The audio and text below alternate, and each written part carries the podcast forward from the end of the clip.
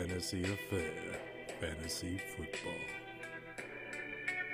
Ladies and gentlemen, and my fellow Fantasy Affarians, welcome to the Fantasy Affair Football Podcast. I'm your host, Brian Manganero, here with an incredible show for you guys. We are talking trades, we are talking predictions, and as always, we're talking with my buddies, your favorite analyst and co host, Maddie Daddy. What's going on, dude? Talk to me. What's up, baby? Just ready to rock and roll today, baby. Got the beer on ice. I'm ready to roll. Week three in the books. Daddy's feeling good. Beer on ice, bang bang. Maddie Daddy, is always a pleasure to be with you. Uh, Chris, uh, you're what the French call les incompetents, le mouiller. What's up, buddy? Hey, I resemble that remark. Um, it's going well, man. I, I also have a lateral haze IPA here from Deep Ellum Dallas. So kicking it back, you know, looking forward to a good podcast. Ah, well, cheers to you, buddy. I got my little local uh, wit beer. But uh, moving on to Madman with a bat in the corner. Uh, Madman, Sean Pomeroy. What's going on, dude? Oh, hello, my dearest friend. My dearest friends, today is a good golly jolly day, and we get to talk to each other about football. Week three, man. Week three, we got information. We got three weeks of games now to look at, and all the good players can make the right adjustments. Um, it's not quite enough data, but it's getting there. We get to about week four and five. There's some critical weeks for players coming up. I'm just going to keep talking about football. Love you guys. Good to be here. Absolutely, man. We can't wait to hear what you got going on in some of these crazy leagues and some of these trades you've been making throughout the way. And even like you just said, week three. Uh, very excited to hear it. And the man with the plan, DJ Berkalicious. What's going on? What's up, man? Never been happier to be here. Uh, we the Lions are coming off a win. Anybody listen to Devin the Dude? Any Devin the Dude fans out there? Cloud nine was all right, but I'm damn near at eleven, man. We, we're getting ready to take on New Orleans, and all the injuries. James Conner is somehow healthy, so I'm feeling, I'm feeling fake. I'm feeling lucky. There you go. There you go. Uh, yeah, you know, you're getting uh, Kenny G coming back with a good performance Oh, and away with back. a W, man. So good for Great. you. Good for you. Uh, so my fantasy affarians, ladies and gentlemen, uh, really quickly, you know, injuries happen every week. I'm going to jump in and kind of fire these out for you, uh, just to get you acquainted if you haven't heard already. Uh, Jordan Reed, sprained ankle, out, unknown timetable as of now. Uh, Dallas Goedert, fractured left ankle, no surgery necessary, but definitely uh, he was just placed on IR actually, so going to be out for three weeks. Uh, DeSean Jackson out with a hammy pull. Uh, Hakeem Butler signed to the team in the wake of that. Uh, Russell Gage and Diontae Johnson, both with concussions. Bryan Edwards, an ankle sprain. John Brown, calf injury. Tarik Cohen out with ACL for the year. Uh, Jerick McKinnon, a shoulder issue that we're not exactly certain about, uh, still possible, plausible for uh, week four. Uh, Chris Godwin, uh, pulled hammy sandwich. Uh, this is just kind of getting out of control with the pulled hams. And then Amari Cooper pulled himself out of the game once or twice and, and a little bit noticeably. So that's something to monitor. As we know, Amari Cooper deals with little soft tissue issues every now and then. Uh, and then that terrible uh, tackle, and, and I guess tackle's not a great word, but what was committed against Chris Carson uh, with that alligator roll. It was assault. Eh, you know, that, that was just so unfortunate and such a garbage play to watch, uh, especially after the play, after the whistle. So he's only going to be out one to two weeks uh, with a sprain in his knee, no ligament damage. So really glad to hear that, especially after such a, a, a terrible, a, a shitty injury, in my opinion. You know, something that wasn't necessary and nothing not to his doing. Um, Fuck that guy, man. Fuck that guy who did that shit. Yeah, it's a little bit of karma because if you watch the playoffs, uh, Clowney took a cheap shot at Wentz to win that game. He hit him in the back. He went down, led with the crown of his helmet, and gave him a concussion. So it sucks for Chris, but the Seahawks, he had it coming. Yeah, that's a that's a pretty deep pull. Uh, I, I I honestly Oh, didn't even think about that until you just said it there, Burks. But um, He did. yeah, you know, Clowney did that. the the Twitter sphere is just all about uh, this guy getting fined and and, and you know possibly suspensions because uh, that's just a dirty play and you're out to injure somebody. And uh, you know, luckily, again, like I said, uh, he avoided the worst, out for a couple weeks. Uh, so. And Chris, uh, as you mentioned, uh, you know, COVID nineteen has struck the NFL. So uh, why don't you talk to us a little bit about that? Yeah, so um, you know we've got our our uh, Tennessee Titans with three uh, players. Uh, I tried to find if anyone had reported who they were. I wasn't able to get that information, but five personnel also tested positive, and this was all uh, I, I, believe yesterday, and then they did the counter tests this morning to try and uh, determine if any of them were false positive. So um, the Minnesota Vikings are uh, also testing their team as of this afternoon. Uh, there were no positive tests, so they played, you know, Sunday at noon. Um, it's been 48 hours. I wouldn't necessarily say that they're in the clear, but um, it looks like for the most part, a Vikings should be expected to be uh, okay. And um, I think one of the things that you're going to see is uh, people are talking about how, uh, oh yeah, of course there's a COVID situation. Of course a COVID situation. Well, here's what I'm going to say to those people: is sit down, uh, sit back, and shut the fuck up and listen because the NFL has instigated a serious and fantastic contact tracing protocol that they have implemented since before camp started. And the fact that they were able to rapidly identify all of the positives and uh, immediately suspend and shut down any interactions that could lead to further exposure means the NFL has a great plan in place. So I'm not worried yet about the season being in jeopardy. I think some people, uh, honest to God, I think some people are actually happy about this. They think they, it's something for them to talk about. Uh, and and I think that's really sad. I think uh, we should be spending our time talking about football that we're so excited about. So uh, I'm just throwing that one out there. I take this one a little personal. I don't know why, but it just really bothers me. I think the NFL gets a lot of things wrong. But they have not gotten this one wrong. And so Tennessee shut down. There's a chance that they miss uh, practicing the entire week. Uh, there's a chance that their game gets moved. and if so, that game would be against Pittsburgh. Uh, Steelers have a week eight bye. Titans have a week seven bye. Went and looked this up. Dave Richard from CBS had a proposal that they could move the Tennessee Pittsburgh game to week seven and give the uh, the Ravens the week seven bye instead of their typical week eight bye, and then move the uh, Pittsburgh Baltimore game to week eight, giving Steelers a week seven bye instead of a week eight bye, and basically keep the whole schedule on track. So certainly something to monitor if you're planning on playing uh, either Titans or Steelers players uh, this week. Uh, that may not happen. Um, and if you're planning on playing any uh, Minnesota Vikings players, you've basically got, uh, I would say, a realistic another day or two until you can feel like you're out of the woods on anything there. Yeah, that's a that's a good point to bring up, uh, especially with the moving of the game. And there has been a little uh, buzz about the game being moved to Monday night as well, Chris. So I have seen that. Uh, you know, and like you said, it's been 48 hours. Uh, they are, and I completely agree with you. The NFL has done an amazing job thus far in in creating a safe environment and contact tracing and, and being very responsible with all of this. So we're going to see the adversity here, uh, the adversity faced here, and, and see what comes of it. And uh, we're going to figure out very quickly in the next day. Go ahead, Chris. I'm sorry. I, I need to say something on this. Oh, go ahead, man. man. Chris, Chris, I think you did an excellent job, my friend. I think that was very well eloquently said. The NFL's done a great job, and you very well laid that out for us.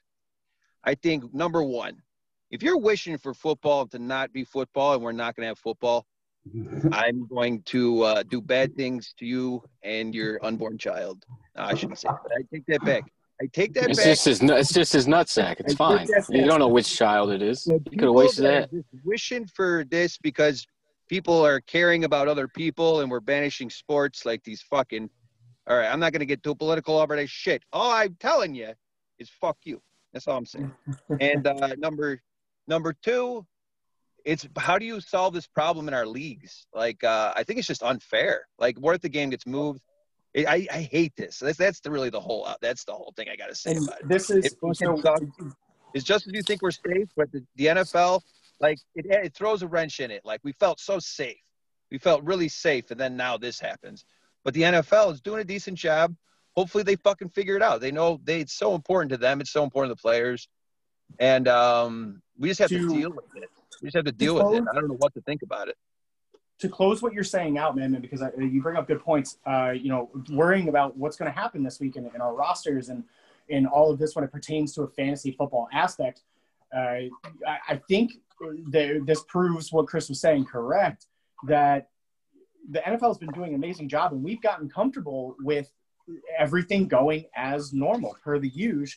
And now we're experiencing what we have almost preconditioned ourselves to to think was going to happen as far as you know how many times have we had the conversations of you know being a covid year how are we going to draft how are we going to stack our teams are we going to Yeah. have these guys available for backups so you know we're going to see how it works out this week and uh, it'll be very interesting and we will be with you guys on our website uh, www.ffaffair.com um, that will be uh, we'll, kind of be monitoring this monitoring the situation and letting you guys know what's happening with those games uh, and if bye weeks do change. So um, without any more covid talk and the depressing nature of it uh, we're going to move into the first segment for the show. It's future fortunes uh, we are going to predict here the number one at the position for running back and wide receiver uh, and and tight end just moving forward through the season, knowing what we know.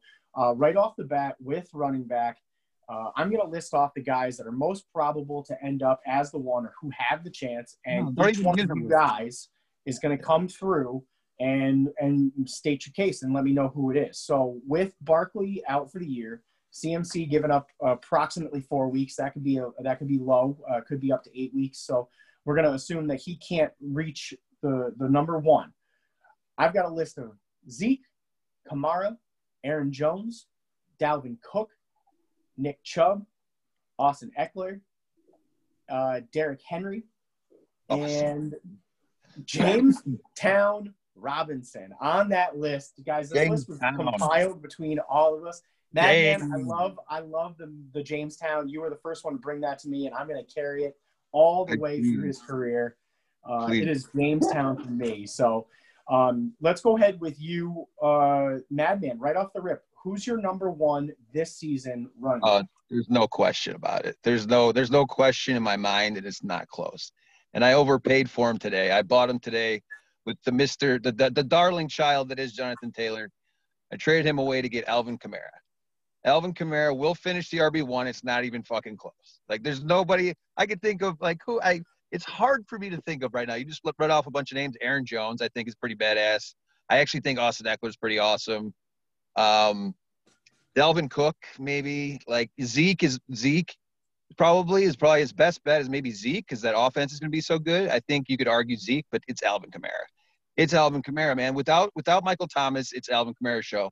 And Drew Brees, even when even Mike Thomas comes back, they're still going to use Kamara. That high we are we saw it last year. That high ankle injury thing is a is a fucking bitch. And he was not. Burko called it. He's like, dude, this guy's trash. He's done. No, he was just injured. He could get injured now. Who knows? Supposedly he's a soft guy, but nothing stands in his way of being number one. He's playing like he did a couple years ago with more volume. I think he'll get. And they're using like these are my favorite kind of running backs. I could talk all night about Alvin Kamara. He's he's the number. I want to I want to mention to you, speaking to Alvin Kamara's softness, you know the the epidural that he underwent this season, pre or excuse me, in preseason. You don't have I saw a fantastic tweet that apparently Alvin Kamara got the epidural to put the Saints offense on his back and win games. So ah, that's Um, great because he did it last year too. I didn't know Yeah. that that guy's heard that and was like, "Am I comforted by this?" You did it last year too. Have, have you guys ever seen someone get an epidural? Uh, Like, yeah, so Kelly, uh, my fiance, explained to me that an epidural is the last resort for uh, for issues that Kamara has been experiencing in his back. It is the last resort, and that's that's why she was off of him no matter what. Even if she had the 104 and he was there, she wouldn't have taken him just because of that. But and maybe over time that proves to be true that he's just breaking down. But the man, oh man, that 52 yard screen that he took to the house and just bounced off of that D back and and it made people. Yeah. oh, He looked like a man in high school again, man. Dude, He was just walking down the field, bouncing off people into the end zone, smiling with. He had his mhm. grill in. Did anybody else realize that? Yeah, had yes. a mouth guard, and he's got jewels on his teeth. This guy has balls. How do you put on your mm-hmm. pants in the morning? These dude. middle linebackers trying to take your head off. You're like, no, put some gold, some, some. Give me like 78 carats on these front 14. Oh, That's what I'm gonna take into the end zone. So He's a good is pick. Is that your pick? No, so Berkey, go right ahead. Uh, fire into why it is not Kamara. Who is it for you? Uh, I'm going Ezekiel Elliott. I had him number two over Barkley in the preseason. I feel maybe it's a little bit of take lock. Uh, but what Sean going to get into his favorite kind of running backs get those high leverage guys. They get a lot of work in the not between the 20s. They get the work inside the 20s, inside the fives, and they get those dump offs, those receiving targets. And Zeke has scored in every game. All right, he's going to get upwards of 20 carries. He could get 30 in a game, but he also gets his targets. He got 12 targets last game. Now, the Cowboys don't play a lot of defense, but he can't get games scripted out. The offense is supreme. He's not going to face a ton of, yeah, Matt, it's your team.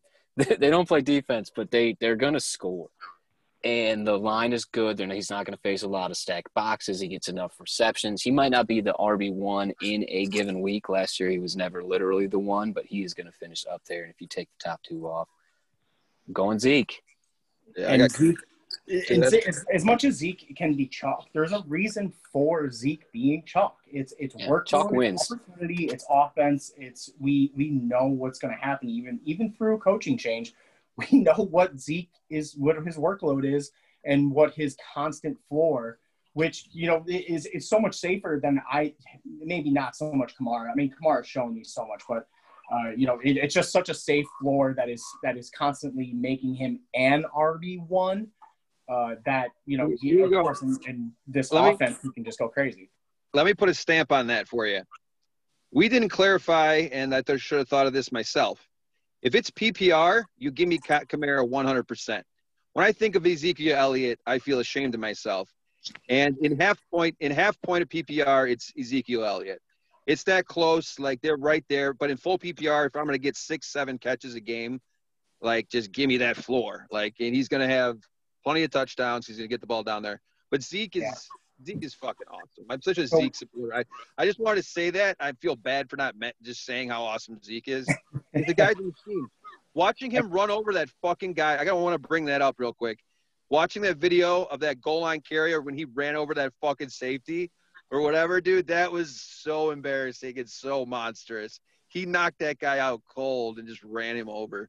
Zeke is a mm. fucking cyborg machine monster who can't get hurt. In Dynasty, I want him more than any other running back. Yeah, what is the cliff going to be? And I, we don't, don't know. He doesn't miss a game. He doesn't miss a game. He doesn't score less than 15. He's always there, and you can't hurt him. He just runs no. through you, and you bounce yeah. off of him, and he just gets you five yards. I've got Matty Daddy stewing over here, ready to chime in. He's about to explode. I can't wait. Daddy, Get in here. Give us, give us it. I'm pissed. I feel disrespected. this is annoying so here we are talking. Well, if it's if it's PPR, it's Kamara. If it's non PPR, it's Zeke. Why can't we have the best of both worlds? And that's Aaron Jones. Oh, I love it. You have six touchdowns by Kamara. Guess who else has six touchdowns? Love it. Five Aaron touchdowns. Jones. Okay, close. Who runs and catches passes? Aaron Jones, baby. Who's on the runnest heaviest team? There is no excuse for that. Who doesn't have Davante Adams? I mean, you can make a debate for, you know, the Cowboys with Zeke and the offense runs through them. You can make the debate for Kamara and his pass volume, but Aaron Jones does both. And through, I think he's on pace for 17 touchdowns right now. And to me, his pass volume is up from last year, and we have Davante Adams out. I mean, to me, I feel like once again we're overlooking Aaron Jones here. Kamara's got his role. I don't I don't think Zeke is going to be as big of a piece of the puzzle in Dallas this year. I don't think with that defense you can just I I just don't believe McCarthy's going to run the ball. That's not his style. Give me Aaron yeah. Jones 100%. Absolutely. Um, you know, these are all great points. Uh, so, Chris uh, Frenchie, close us out. Who's your number one?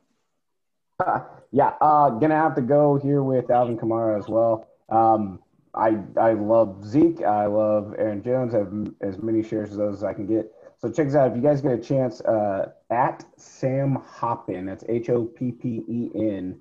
He ran uh, he ran some data this uh, morning to show high value touches. So these are the ones that really matter. These are goal line, uh, red zone, uh, big passes, stuff like that. Alvin Kamara at 34 high value touches, unsurprisingly leads the league. And not only that, but it leads the league in um, high value touches per game at 11.3. Uh, and then it's a what is it? He does a percentage of touches. It's almost 60% of his touches are high value touches. So, uh, however you want to do things, you want to go by look, you want to go by feel, uh, you want to go by data. Alvin Kamara passes every single one of those tests. There's some concerns about his um, uh, actual rushing on the ground, and I've heard some people go, "Well, yeah, but he's he's he's still not you know ever going to be a lead running back, drain the clock, yada yada." Well, you know what? Latavius Murray and Alvin Kamara both had 58 yards in the last game in Week Three, and Alvin Kamara did it on almost half as many touches. So. Uh, which one do you want? You want the guy that's the plotter who can't get any uh, touchdowns or catches? You want the guy that's just going to go bananas in every single game as long as that ankle's good. And you know what? That ankle looks pretty good. So yeah. Alvin Kamara is my pick, and I have been toying with this. Uh, I'm not ready there yet, but I, I, think I might have Alvin Kamara as my number one in Dynasty right now. So um, something to, something I'm thinking about. All right, all right. So a little shakeup in the Dynasty action too, which you guys can check out uh, on the website ffaffair.com. Uh, We've got our uh, Dynasty rankings and our redraft rankings. Uh, so yeah, pretty much across the board, we've got uh, three guys right there that that are are fighting for the top. And you know, I didn't mention uh, Clyde Edwards-Helaire in that list, but uh, clearly I didn't need to because no none of you had him in there. So uh, let's move on to wide receivers. Uh, you know, we've got we've got Michael. What's that? Can I say? Can I say real quick? and, and we don't we don't need to you know belabor this. I think every single one of those guys has a chance at being the RB one. But uh, Nick Chubb is specifically one that I wanted to throw out there as um, I think we've seen three games now. Uh, that offensive system, when it's clicking, can absolutely support two top five running backs. And when it's not clicking, the singular output for the running back position in the Cleveland Browns is still a top five uh, production unit. So I think if anything was to happen to either uh, Nick Chubb or Kareem Hunt, you could be potentially looking at the RB1 to finish the season, if not the RB1 overall um, on the year. Hey, dude, you got, well, that's the fucking Ingram Kamara. I called it from last year, like coming in. Stefanski wanted to, this is why I didn't want any Browns receiver, is they're going to run the fuck out of the ball. And I said, you know it. it all comes down to whether or not the Browns are good. Are the Browns good or not? I didn't want to bet on the Browns. So what? Hold it against me. This is why I couldn't buy Chubb or Hunt. but you're damn right. He's got that kind of upside. If Stefanski can can make it work, man, and these Chubb is a badass. I think I'm gonna buy Chubb instead of any other running back now, just by saying his name. Because he's so fucking sweet. He's one of the he best is. running backs. He's so good. Yes. Can. I mention one one more? I'll be as fast as possible that I can't get through without mentioning him. Is Dalvin Cook. All right, Dalvin Cook. He doesn't have the receptions this year, but they'll come. They just don't throw it a lot. As the season wanes on, they're not going to want to throw it. They're going to want to run the ball between the tackles. And he broke out for 181 yards on 22 carries against Tennessee, who's got a stout front. So I, he's not my guy, but I would not be shocked if he was the top running back. Yeah, uh, and the lack of targets is concerning, but we have seen a That's jump the concern. Uh, week week one, two, week two, two as well. But uh, you know, this past week uh, five, but only resulting in two receptions for 18 yards. So uh, that's kind of what's going to hold him back if this continues. But again, he we know he has that play break ability. Um, so without any further ado, moving on to the wide receiver position, we've got Michael Thomas, who's going to miss uh, a total of three weeks, uh, just about.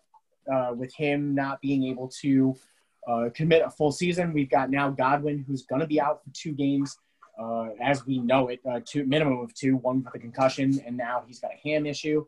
Uh, Davante Adams is missing time. So we've got an open field here again at wide receiver uh, with all the injuries. I'm going to list off the names and, and we're, we're going to run through the same process here. So we've got DeAndre Hopkins. We've got Davante Adams, who still could miss it because he's only going to miss this one game, most likely. Uh, Calvin Ridley, Adam Thielen, Tyreek Hill, Mike Evans, Juju Smith Schuster, and uh, who don't I have in this list? Oh, Julio Jones uh, and Julio Jones. So let's go right to the Matty Daddy. Uh, wide receiver one this year. Who is it?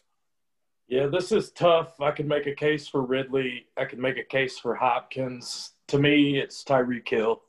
He's getting the PPR points. He's getting the receptions. His touchdowns are going to be there. His big plays are going to be there. I just think he's the best of both worlds. Kind of like my Aaron Jones take, but when you're on that high-powered offense, I think they don't trust Clyde quite yet.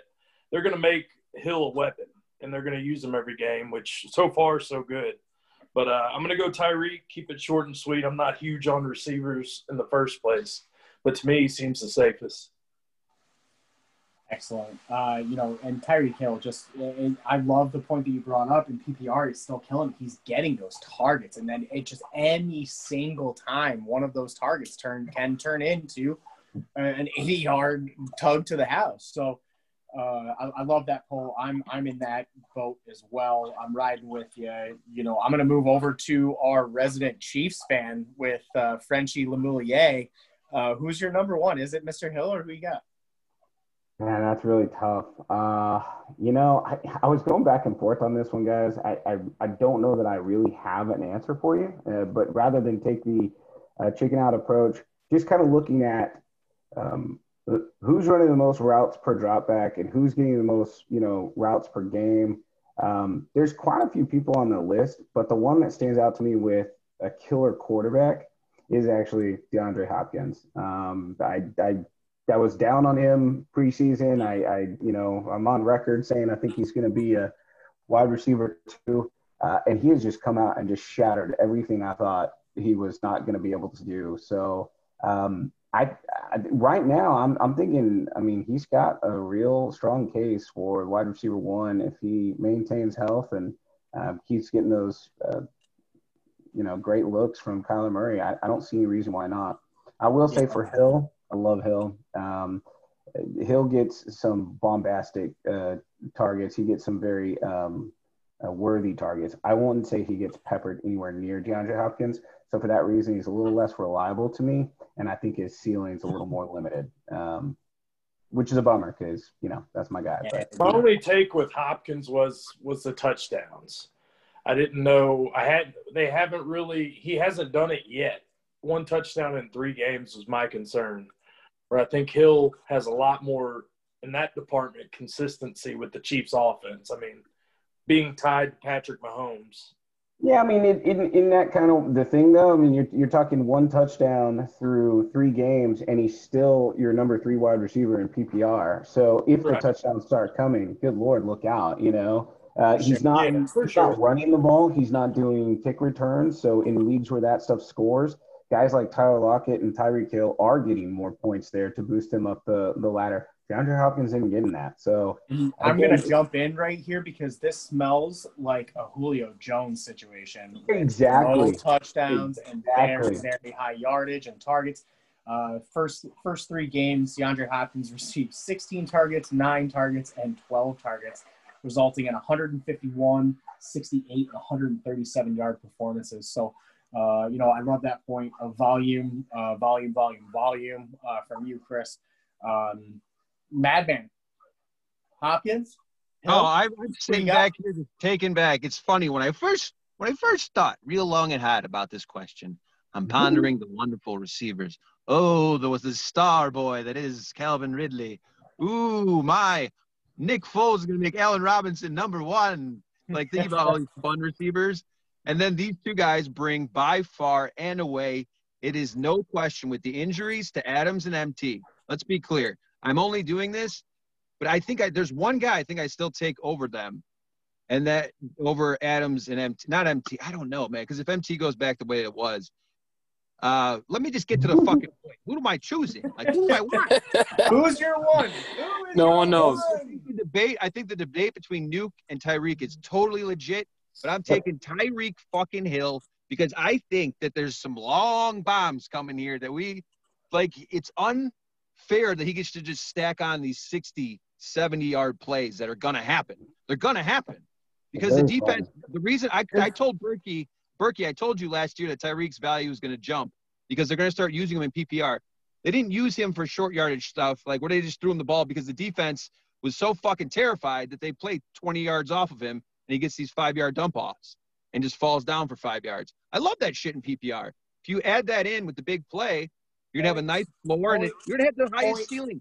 It's touchdowns. That's the final closing statement. Touchdowns. You need. That's why Adams Adams could rival him. I wanted Adams over MT because of touchdowns.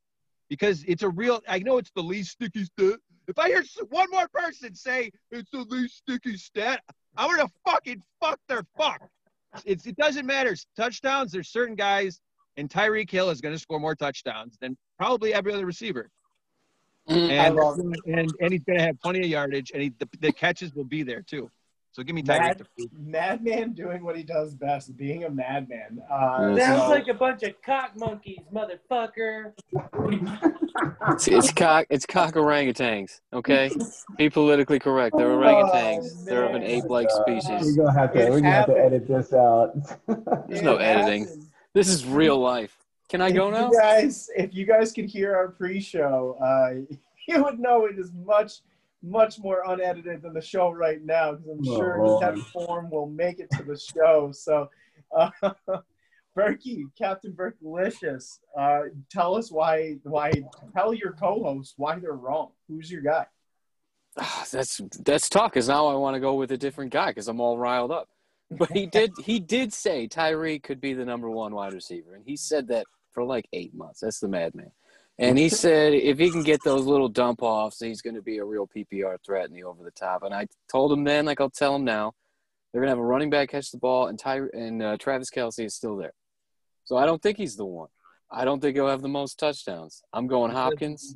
He I'm going. He does. He does. Because I'm who. Okay, let's talk about Calvin Ridley for a minute because this is my love child. I've waited three years for this. I feel so rejuvenated. All and my we teams say are we say waited three years. Everyone like we say because we play dynasty. I- all I of waited, us, and, yes. and He you was, wait uh, for these guys. yeah, in fact, he was a sophomore in college, and I was salivating. And then I finally I got him, and he was okay. Then Dude, he was vouch for killing. Berkey Ridley. Ridley. Yeah. Ridley It's is my guy. We had a- It's the one guy we agreed on in our dynasty startup. We were a co-owner team, and we Mhm. disagreed on every pick, but we both looked at each other, and we had every. It came down to it. It was I want DK. He was I want McLaurin. I said just stop it. We're taking Calvin. Just stop it. So I said I like so Ridley and fucking, uh and Ridley. That's what I said. I said I love both. I said I liked them both. If it was me, I'd probably take Terry because I still. think I would have taken DK, and we settled on Ridley. So Ridley's the number one wide receiver right now. Okay, that's a, that's a leg up. That helps. Julio's out. Gage is out. He's gonna get a lot. He's gonna get peppered. Uh, Matt Ryan's throwing for like 400 yards a game. The uh, the defense can stop literally no one. Nick Foles comes in, looks like a kid uh, in high school, and is somehow dropping bombs. Like he's it. It's ridiculous. They were ugly Okay. bombs, but they still landed. No, the guy's so open, it doesn't matter. so if you're the quarterback on the other side, you gotta go to a guy. So I have a tough time not just talking Ridley up, but my guy is Hopkins, who leads the league in targets, which was our concern coming in. I think we're looking at a Godwin-like season for Ridley, and yet Godwin finished wide receiver two by like triple digits. And the guy that beat him out is a guy that's in a high-powered, fast-paced offense with an elite, accurate quarterback that can hit him deep, medium, and short, and is going to do it often. And that is Hopkins. And so it's tough because Adams is going to score more touchdowns. And he's going to come just rolling back. And Ridley's already got a leg up. Tyreek has got Pat. But it's Hopkins for me because there's no one else on that offense I even really, like, really want to own. It's Kyler and Hopkins. And so if, if they can't they can't beat the Lions, uh, I think he's going to get plenty of run. He clearly is. He's going to put up upwards of 150 yards. What if he's just what if, right? What if he scored six touchdowns? We'd be talking about how it's a runaway. So there's a lot of season left, and I think it's I think it's Hopkins. I think he finally gets his number one wide receiver. 14 That would be touchdowns. that would be touchdowns. fantastic uh, for DeAndre Hopkins to finally get his one because you know uh, again we've we've talked about DeAndre Hopkins as one of one of the top three most talented wide receivers in the NFL, um, if not the most talented. But and our concern, just like you mentioned, uh, Brick, was was his volume and was his target share in that offense of an air raid system with Kling with Kif, with Kliff Kingsbury um, and Kyler Murray. So, but what we've seen out of the three game sample size is just targets, volume, volume, volume, and, and that's what we need uh, for him to dominate. So he's on pace um, for man, oh man, uh, right about geez, I think it's like 18. Or, uh, I'm not sure. I'll have to figure that out. I'll have to figure that figure out. But um, you know, like I said, 151, 68, and then 137 through the first three games. Um, 35, DeAndre Hopkins is- He's got 35 targets so far. yeah, He has 35 targets. targets from Kyler Murray through three games. It's, One it's last- insane. One last thing, okay? Doesn't 14 touchdown for Tyreek Hill. 14. The Kansas City Take the- they're, they're just getting warmed up. They're going to light the world I, up. I- I don't even care. He's still going to lose. 14, so many still loses. Oh. Ah, All right. But So- the, the our top two were Adams and MT, right? And we were debating that. And the third was Hopkins. And Adams is going to miss. He's missed a game. He's going to miss another. And MT's out for a little while too. So how do you not? I'm very proud of the pod because I thought I was going to come out and just say chalk because it frustrates me, but it's who I think, and I'm not agreed with, and it's a beautiful thing. Yeah. Uh, and again, guys, we're splitting hairs here on the number one, but it, it's it's something to consider, especially when you're talking about dynasty value as well. I think Tyreek Hill takes a huge bump, um, and I think uh, DeAndre Hopkins takes a massive bump as well, being with such a young coach, a young quarterback, and a fresh system on a new deal. So, um, and brokering his own deal. We love you, uh, Nuke, and, and keep doing what you're doing. Um, we're going to move on with our guys. Instead of going number ones, we want to kind of switch over and, and do some surprise finishes. Uh, guys that, that we were down on, uh, not exactly down on, but guys that are surprising us, that are coming to enter a tier that we didn't believe they were in preseason and gonna gonna overall be fantasy assets to our wins this year. I want to jump right into Maddie Daddy. Uh, Maddie Daddy, who's your surprise finish for 2020? Uh, that would be Will Vincent Fuller, the wide receiver for the Houston Texans, sir. Often injured, but often good. Brian, did you know Will Fuller was an Aries? Uh, I, I, I'm assuming you're talking about Zodiac? Yes. No, I I know who else is an Aries? Natty Daddy? That's right, baby. Uh, this guy's he's got the ultimate opportunity. He's cheap, uh, and I think he's a high end wide receiver too. I might be freaking out a little bit, but I'm still on the Will Fuller train. When everybody else gets off, the daddy gets back in. Will Fuller's my locked and loaded wide receiver too. Uh, he's a surprise, but he's not. I'm just excited. So Okay, one more surprise. Leonard Fournette in the split backfield in Tampa. Berkey, a couple episodes ago, got me all hot and bothered thinking about a top five finish. And so far, they've used Rojo in the passing game, the running game. It's just a shit show of a backfield. And uh, that's a surprise for me. But moving on.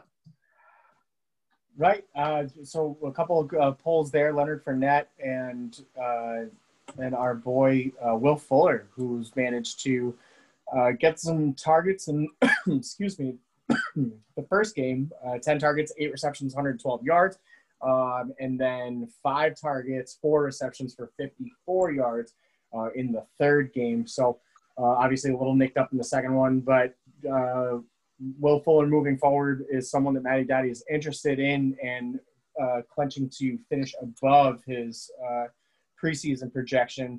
Uh, Chris, why don't you parlay your surprise finish in here for us?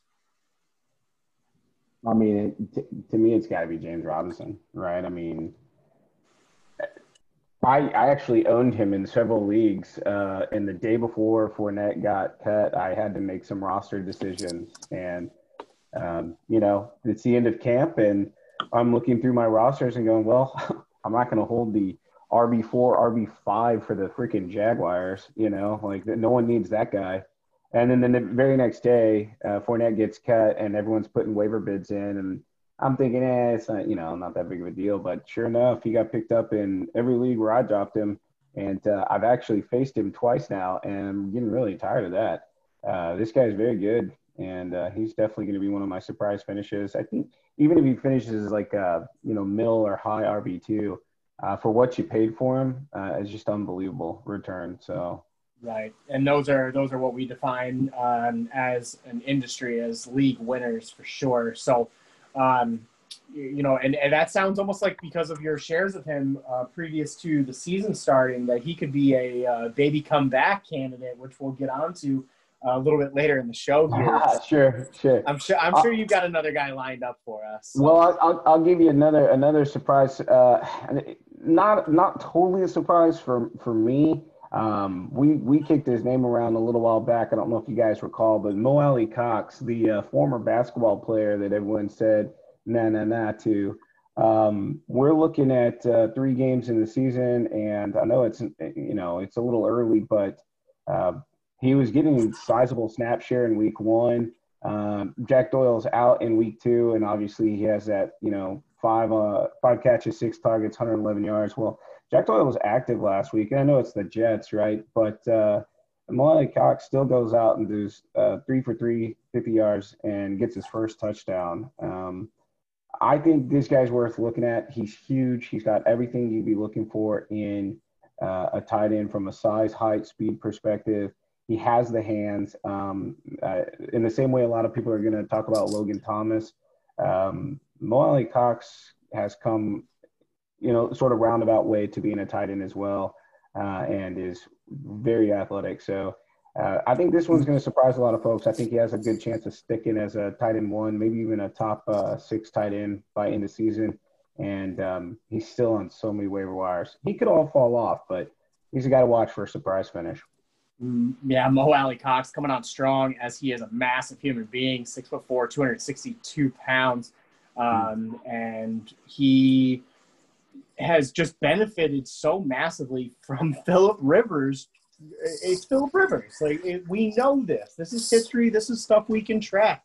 Philip Rivers loves tight ends, big tight ends that can catch the ball. So why can't it be Mo Alie-Cox, especially when Jack Doyle is just nothing of a specimen that Mo Alie-Cox is and can't stay on the field? So um, I love that poll. I love Mo Alie-Cox. Um, and I do believe in a, in a surprise finish from him um, in such an ever changing uh, uh, tight end spectrum in the game, except for uh, Travis friggin' Kelce, who is the, the godfather of for now and always of tight end position.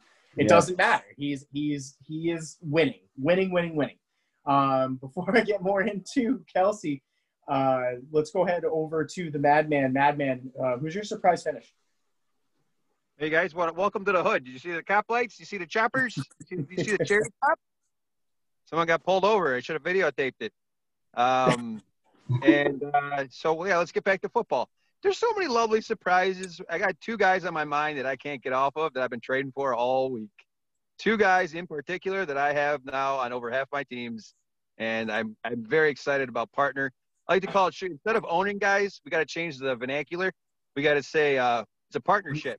I got partnerships with these guys. Yeah. I got uh, Diontae Johnson and Robbie Anderson are my new two love childs. I want all of the I shares. Love that. I love that.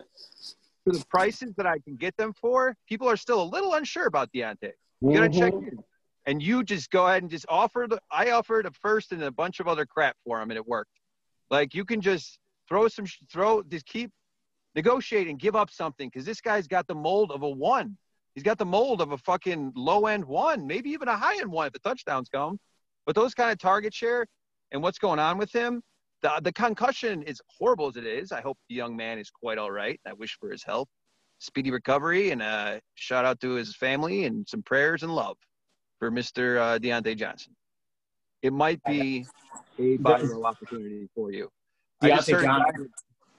Diontae Johnson. Ahead, I want to finish real quick and just I have to. Diontae Johnson's very obvious. It's not like I'm a fucking genius or anything. Everyone's getting becoming aware of it if you know what's going on. yeah. But the guy that I want to talk about, that I guy that I'm dying on the hill. I decided that I'm going to die on this hill, and I bought him everywhere. Bought him again just before this podcast.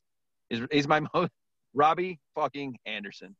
Robbie Anderson is a solid flex wide receiver too, and last game showed it to me. He had like I think last game will be one of his worst games of the year, and he put up ten points. You still got five for 50. In bad in a bad game, that's fine. I don't care if you get 15 or 10. It doesn't matter as long as you don't kill me and you give me the opportunity to give me those. He's number eight right now in PPR. I know it's only three games, but the target share is there. They're they're mixing the ball around. I'm still buying DJ Moore because DJ Moore is a huge discount too, because that offense is like I said from the beginning. The only the only reason I'm wrong about Teddy is because there's not the touchdowns aren't coming and he's struggling in the red zone. That's why I'm off on Teddy. If that changes, then Teddy's going to be a monster. Teddy's going to have tons of yards all year, and those yards are going to have to go to somewhere. And they're going to go to the running back, Robbie Anderson, and DJ Moore, and Curtis Samuel occasionally. Uh, I'm, And- I'm super excited that you brought that up, though, just to mention DJ Moore because he's on a lot of people's minds. Is what the hell do we do? Do we panic? Is Robbie Anderson the one? But I love that you bring him up, and, and I love that you mentioned Teddy Bridgewater. You know, they're, they're it's an evolving team. They just got together. This is a new system. Give them some more time to gel because the targets are there for both of these guys, and I love Robbie Anderson um, as a pull there, man. Man, that's um, that's that's he's he is going to be a phenomenal surprise finish because he was going undrafted in a big majority of redraft leagues. So um, and, and being sold away for pennies on the dollar uh, just when he went over to uh, Carolina uh, this this offseason. So um, that's a great pull. That's a great return on value for for uh, sticking with a guy and, and following a system like that. Um, Adam Gase, baby. Let me close it with one last thought. Remember, whenever someone says anything bad about Robbie Anderson, just say Adam Gase. Okay, Mhm. the most proof. Like the proof is in the pudding, baby. He just got out of Greg Gase's grip. He even flashed like hell in New York, dude. He had some hot streaks in New York where he was tearing it up Yeah, for like five, for five, six weeks at a time, just killing the league, burning everybody. So Adam he's Gase continuing his legacy of destroying actual NFL talent for all of our fantasy teams. Um, DJ Berkelicious, finish us out on your surprise finish. Yeah, this is great, man. I just I just want to give a shout out. So first off, when our first pod we did, it didn't actually get published, but we did our rankings, which you can find on ffaffair.com. And I loved the pod because I had so many good calls, but I had some bad ones. And I picked Jack Doyle to be like tight end twelve. Okay, it's not really that relevant, but he's relevant enough. And Chris said, "Are you worried about Mo Alie-Cox?" And I said, "No, because I don't think he can get down the field. I don't think the the giant tower can move. The man can move." He's got soft enough hands, and everybody's going to benefit from Phil. That was my point on Doyle. So if he gets sur- uh, surpassed, Mo is a he's a threat. Okay, that is surprising. And then for for uh, the Madman and Matt, I just need to know because I love Fuller and I love Robbie Anderson. And who you got, Madman? You got Robbie or Fuller? oh my god, dude! I'd sell you a turd. Bef- I I would take a turd for Fuller. Oh my God, That's turd. I'd rather ridiculous. Hold on, I hold love on. This, this, no, because you can't go on too long of a rant because it's my minute and he and he gets to talk too. I just like, Will Fuller turd. Natty, you're fucking nuts. Matt, Matt, Fuller or Robbie Anderson? Fuller, or Robbie Anderson, Matty Daddy. You're on mute. Oh, Matt. Well, I'm Team Fuller. Hold Okay. on. Here You we know, go. Maddie's here. high Maddie's end here. Here wide receiver too, dude. Four games Without played. question, man. Don't even fucking. I just, I mean, he's getting touchdowns, but More DJ back- Moore, I think, is ninth in receiving yards. It's gonna come. Uh, just don't get too hyped up on Robbie. Throbbing Oh, Rob man. is good, but I want the Throbbing Rob. one option, and that's Will Fuller. I'm Like with said- Matt. Robbie, And he's cheaper. Robbie. I don't know if he's cheaper. Just stop because it's my minute. I don't know if he's cheaper, but I'm Matt all the way. Fuller could win that job. Uh, I think week tough. one was for real. I think Robbie is not for real. It's a fun ass conversation. They were both on my list, so I had to give you a shout out. And Mo caught me off guard because uh, I was just just wrong. Uh, but my my surprise is Josh Allen. Josh Allen, I think he'll finish with 550 pass attempts or more, and I think he'll finish top five. And I feel pretty secure in that. Uh, the guy is like fifth in rushing, sixth in rushing. He's second in fantasy points at this point. He's got 10 touchdowns. They're letting him cook. It's so weird to watch. They don't have like a closeout grinding running back. Zach Moss has a toe thing. Those kind of linger. Who knows? But I wouldn't be shocked if Josh Allen was the leading rusher and threw for upwards of 30 touchdowns. He hasn't been throwing a lot of picks. Apparently, Stefon Diggs fixes the fact that he's inaccurate because all his wide receivers were a little short. Okay, they get open, but they don't get real open. They're a little short. It put a lot of pressure on him, and so Josh Allen is surprising me this year. I wouldn't be shocked. I'd be shocked if he was number one, but I think he's top five for sure.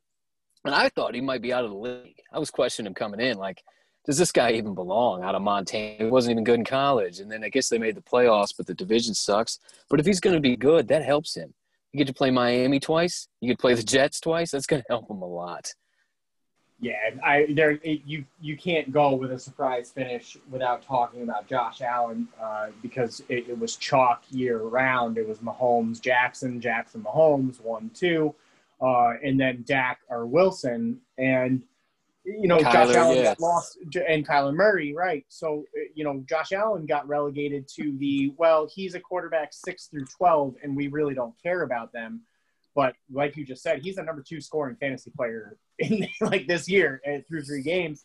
Uh, granted, playing Miami and and New York Bingo. uh, Jets once, right, right, which is a huge Gets to play but guess them what? again. He gets he gets to play them both again. To Yeah. Point, so you know we have to bake that into the call or bake that into what he is now, and and I I, I couldn't agree more. What a what a surprise start, and I believe to be a surprise finish from Josh Allen. Finishing as a top three quarterback is, is one million percent in the realm of possibilities. And, If if if I may, if I may. Reggie, hit us. Are you gonna agree with me or not? Well, hold on. The argument the argument against not. Josh Allen was never fantasy related for anyone who's doing their homework. It was about his longevity because he is still not a good quarterback. Despite the numbers he's putting up, he's still not a good quarterback. That's what I'm saying. So- Is I'm shocked how good he looks. So, but hold on. Well, hold on, hold on. Are you watching He the looks- game? Yes, and he looks like a real quarterback. He does. But he plays for the but he plays for the Bills. So people talked about how Sam Darnold looked good, and the dude was just chasing ghosts. He looked like trash. Drew Lock got love. He looks like trash. They look If like you- trash. Josh Allen looks like he belongs. I can give you a, a little highlight reel of all the times that he just massively overthrows in the end zone. But look, let's, That's that's not a not the point. Let's think about this though. So you're saying he gets to play the Jets and Miami again. You're absolutely correct. Here's the deal. He plays the Jets in week seven and he plays Miami in week 17. So let's go ahead and throw that one out. What you're talking about is he gets to play the Jets again and then the second half of his schedule. Okay. In starting with week eight, if you'd like. New England, Seattle, at Arizona, bye week. Los Don't Angeles. we want to play Seattle though? Don't we want Josh? I want to play Seattle. I want to play Arizona. I Hold want on, to play hold on. Kansas What- City. I want to play the You, Jets. you want to play Arizona? I mean, they. I want to play Arizona. but, Uh, Arizona's Chargers at at, San Francisco, Pittsburgh, at Denver, and then in your championship uh, at New England. New England. Okay. New England. That one's tough. That one's tough. If you like Josh Allen, that's okay. If you want to believe in Josh Allen, that's okay. What we're here to do is give people fantasy advice, and what I'm going to say is ride this motherfucker until the end of week seven and sell his ass. If Well, you that's a solid him- point. If you want to oh. But- hold him through there, that's fine. You live your life. Me, I'm dumping him. I'm moving to somebody who's actually I- got But my hold up. But my point was, I thought he was out of the league. Right. And so when I start talking about his schedule of his division, it's because he's going to stay in the league. They're going to make the playoffs. They're going to pay him. Next year, he gets to play him four times a year. It's Yeah. a good situation. That's why he's surprised. I me, 'cause I gotta- thought he was dead. thought he I've was got done. to. I've, I've got to get the madman in before something blows up. I'm gonna do it on air right now. I'm about to trade. I'm about to trade Lamar for Josh Allen. I'm No, gonna Lamar for God. Josh You better get a No. wristy. Where's No. Where's Talk him down. at? I'm gonna get Maddie Oh, Daddy, dude. Maddie Daddy, hit us, please. Uh, Oh, mine was oh. trade related. I just figured uh long time guy- caller, first time guest. If you Yeah, were the Josh Allen owner in Dynasty, would you sell him and a second for Carson Wentz and two firsts? You want to hear what I just saw go down? Literally, he offered it to me for Lamar and then offered it for Josh Allen. It's Carson Wentz, two twenty-two, two 2022 first and a 2023 first for the worst teams, and Carson Wentz for Josh Allen. That Wow. literally just went down. He offered it for Lamar. I said I can't do it. He offered it for Josh, and that dude instantly accepted. So there are now. That's gross, but there are people out there. Buying Now, granted, as gross Holy as it is, hell. Carson Wentz scored 25 points last week. Yeah. Looks bad, I guess. I'm not Well, off Wentz yet. look, I'm just not look. that hard on Allen, but he surprised me. And it's, if you can sell that high or anywhere close, you do it. But I'm happy All right, if I'm I have. All right, can I get to answer my question now? What was my answer? What was the question?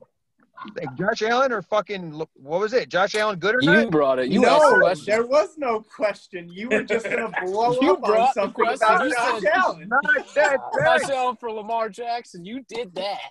What are you doing? I was looking for the guy. I sent him a message. I was Oh, busy working a deal. Oh, Yeah. God. Hard on All right. Always working a all right. deal.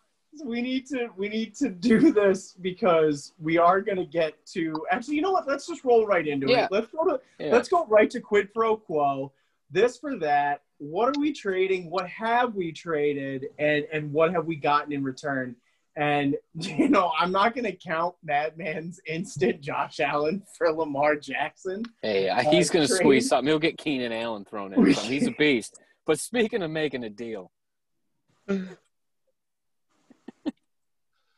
What? What's happening? speaking of making a deal, what, what you got two off the top of the uh, on the top of the page here? What are your two most recent Oh, my deals? deal, dude! I got. I need like a fucking novella. I need a you novel. get 10, 10 so to seconds. put some I hold on fucking- mad, madman let me just let me just let me just intro our guests here to the madman um, the madman it has made 25 trades in through three weeks um, Three and- weeks. One week.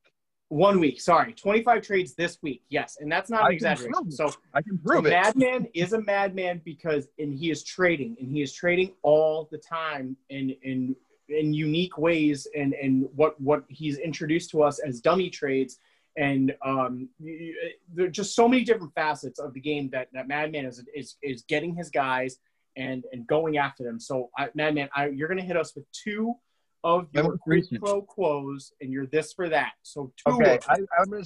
It's good because I picked these two. The the one I put on the sheet. I'm buying studs right now. I'm buying the guys, no matter what it costs, that are going to be top five running backs, no question, without injury. That they could even be the number one running back. We've talked about the different guys that can be, uh, to be top the number And, one. and right buying- off the rip, guys I'm buying. Kamara. Those are the guys I'm buying. So I bought Kamara, as we talked about him earlier. I spent JT. I gave up the, the love child of everybody. That's the beauty of owning a guy like that as a rookie is everybody wants him. For, for context, And quickly, use it Madman, are we win talking about a uh, redraft or dynasty, uh, full PPR or standard league? What, what do we And got? I'm glad I'm glad you brought that up because it pertains to both of my trades. It's very, very, very. This is why I ask those questions. Is it full PPR or half PPR? It matters. Big play guys, guys that score touchdowns are worth way more. DeAndre Hopkins last year in half point PPR sucked. In PPR, he was awesome. There's a big fucking difference in the way that guys score points. This is why I bring it up all the time. So what was my fu- oh this trade? Both of these trades were half point PPR, Okay. and you only have two flexes. My other leagues are much bigger, where you have not much bigger. They have an extra flex and they're super flex. So Uh, you're and TE premium. So this league is just two, one quarterback, two uh two receiver, two running back, two flex, one tight end. That's your Dynasty roster or redraft? dynasty, both dynasty trades. Okay. Um, and so studs win. Studs, it's just like it's almost it's a little bit more of a version. It's not a 10 man league, but you still got studs are way more important in this format. So I end up trading JT, uh, DJ Chark, and Preston Williams for Kamara. That was one trade I did today. Um, and then my other trade to trade for another stud, which I got so fucking lucky. This is one of the luckiest trades I've done in a long time. After this went through, I did the happiest dance of my happiest life. I traded, I sold on Calvin Ridley. I sold high. I knew I was going to sell one of my shares. I still have to hold on to one of them because I just, I do think, like Berkey, the sky's the limit. But right now, it can't get much better. The way that people value him, it can't get much better. So people will pay stupid things for him. And I got this guy. I, when people asked about him, because everybody asked about him, every single person asked about him, everybody asked about him. And I'm like, dude, the price is too high. You're not going to want to hear it. And this guy was stupid enough to hear the price. So I made him pay Clyde Edwards Helaire. I made him give me Diontae Johnson and Clyde Edwards Helaire for Ridley and David Ro- or uh, J- Miss Jamestown for Mr. Jamestown. So I James give Robinson. Jamestown and Ridley. Jamestown and Ridley for Clyde, Diontae Johnson, fucking dunk city. Clyde's That the is real a deal. dynasty, right? That's a dynasty, right? Yes. Yeah. Clyde's the real fucking deal, guys. I don't know if you've been watching him. He's pretty fucking good. He's gonna last. He's built. He's built to play the game, and they're they're they're they're giving him the most important touches, and that's what matters. The the receptions have come. Like now that the receptions are there, it's like what the fuck else do I have to worry about with Clyde? Give me a break. Yeah, that's that's a pretty good haul. I'm not gonna lie. Uh, you know, Jamestown, who we love, uh, but still is in question. Who knows what that team is to be next year when we're talking dynasty? Um, and and Clyde, uh, or excuse me, and, and Calvin Ridley, who we know, um, you know where his where his trajectory is, but but Clyde Edwards-Helaire, we, we haven't even scratched the surface, and we already know he's going to be uh, a, a, running back one this year, like if, if consistency stays key. So um, I love that pull. Uh, Diontae Johnson, if he stays the route he can, he's he honestly is looking like an AB to me. He looks like AB out there. He moves like AB, and he he runs his routes through the center of the seams. Uh, I, I, love it. I love that pull. Um, so, and if you guys you guys listening, my my fantasy affarians, um, Madman is is going to be able to walk you through trades and and really really really kind of navigate your teams um, for for lining up those superstars uh, and those tier one guys that, that you always want to rock for. So um, take a look at the website, uh, check out some of the trades. We're going to be actually implementing next week. Uh, excuse me, not next week. I don't want to jump the jump the gun on this, but uh, upcoming soon here, we're going to be having a trade tracker. We'll be tracking all of our trades through all of our leagues, um, especially our fantasy affairs staff league uh, and, and, just kind of keeping you up on, on who we're on and, and what we're selling to give them. So um, continuing forth a little quid pro quo, um, Berkey Berkelish, uh, what do you got going on uh, from week one, or from week one and on for trades? Yeah, yeah, go. Give me just one second to finish. Just to, just to put a bow on what I was trying to say, and to give myself a plug for once in my goddamn life my my uh, my own recording, my own pod. I don't even call it a podcast. I guess you can call it a podcast. Is all about my trade. My it seems like it's why I call myself the fucking madman. Um, the trading. God damn it! I lost my whole fucking train of thought. It's like trying to explain the truth of existence. It, I just can't do it. Um, I had a I had a really good goal in mind. I interrupted you for no reason, and right. You want to hear the key of life? Here's here's the truth in life. Please get money, buy beer, drink beer, nap. That's it. that's that's what life is about, guys. We have kids. We love our kids. We got wives. We love our wives. I just I just need some cold beer and a nap. Okay, that's why I go to work. Cold beer and a nap, baby. cold beer and a nap. Or is it my turn? You can jump in whenever you get your thought, Sean. Whenever you get it, you jump in. So this is the weakness. This is the weakness in my oh, game. No, no, okay. Hey, I had it. I finished. I got it. Oh. I got it. okay, go the reason you have to understand the re the circ my life circumstances is what makes uh, is part of it. I'm always gonna love this game. I'm always gonna fucking hit the phones hard. But my son just went back to school, and I'm looking for a job right now. I'm at home all by my fucking self and my wife at times. I am just hitting the phones. There's a reason when I make 25 trades, you have to have no life. You have to have no fucking life. I am talk. Some of these trades took like a day and a half to like negotiate. So I'm trying to lay it out well how it happens. I don't just all my whole my whole show is just about how to trade and go about it because sending out cold offers is just you'll never be good. You got to learn. Madman, plug, plug yourself. Where, where can people find your show at? Uh, just go to go to Spotify is the main one. go to Spotify Dynasty Madman. Just search Dynasty Madman on any anywhere you get your podcast. Search Dynasty Madman. Yeah, and if you guys, uh, you know, give him a follow, give the Madman a follow, give him a listen, because honestly, the Madman unleashes uh, when he is in his own domain and and getting after it. Uh, love, love, love to hear all of his trade takes and stuff. So um, please check him out, uh, Fantasy Madman, um, on any of your uh, podcast formats. Um, Berkey, so uh, talk to us about a little quid pro quo. Okay, I'm going to be quick because I want to hear a lot from Matt and Chris, and they got a lot to offer. And this is definitely the weak point in my game. Uh, I I uh, was seeking out Sean for this kind of advice because in season trades is where I have a tough time. I try and be patient. I, you can't always sell high. You can't always buy low. You got to find this medium ground. I got one redraft trade. It was it was right after week one. I traded Chark for Leonard uh, Fournette and De- uh, Diontae Johnson, and I'm happy with it. I thought Fournette was going to pop, and he didn't, but Diontae did. But that was kind of luck. And so I focus on dynasty, right? When you're 0 3, you're going to have to find a rebuild. So I'm sitting on a team with Godwin and Wentz and Tua, and uh, I'm just struggling. I got Clyde and Dobbins as my running backs. It's it's a build. So I was able to sell Joshua Kelley for a first and a second uh, first is probably his value and needs something thrown in. I asked for the second because this guy thinks his team is good, but I don't. And so you want to aim for those teams that are overconfident, want to sell their picks, but aren't actually going to finish bottom. Uh, he had five people go on IR this week. So I'm feeling pretty good about that. In the same league, because I went into rebuild, I sold Gallup for my own second back, which I sold during the rookie draft to get Preston Williams. Um, so I like that because it's probably the 202, 203, just because my team sucks. And it's not a position that you want to be in. But if, if you are in those positions, don't freak out. Okay. Don't freak out. And if you're in a redraft and you're not good at trading in season, that's okay too. I win plenty of championships, and it is without question my weak point. It is it is my weak point. You can win during the draft. You say you can't, but if you hit the waivers hard enough, you can. And not everybody can turn duds into studs, man. It's a long game. You got to have a lot of time. But if you want somebody that can give you advice, that is the madman, Sean Pomeroy. And you can find him on our website. If you don't want to look that up on Spotify, there's a link. You go to podcast, you scroll down. You also feel find Matt's, which is uh, the Maddie Daddy. That's very valuable information. Both of those links are on the website. So those are the two that I've done. Uh, I don't do a whole lot. I do a whole bunch of ticky tacky things that don't deserve a lot of love until six months pass by and I feel good. But yeah, that's where yeah, I'm sitting.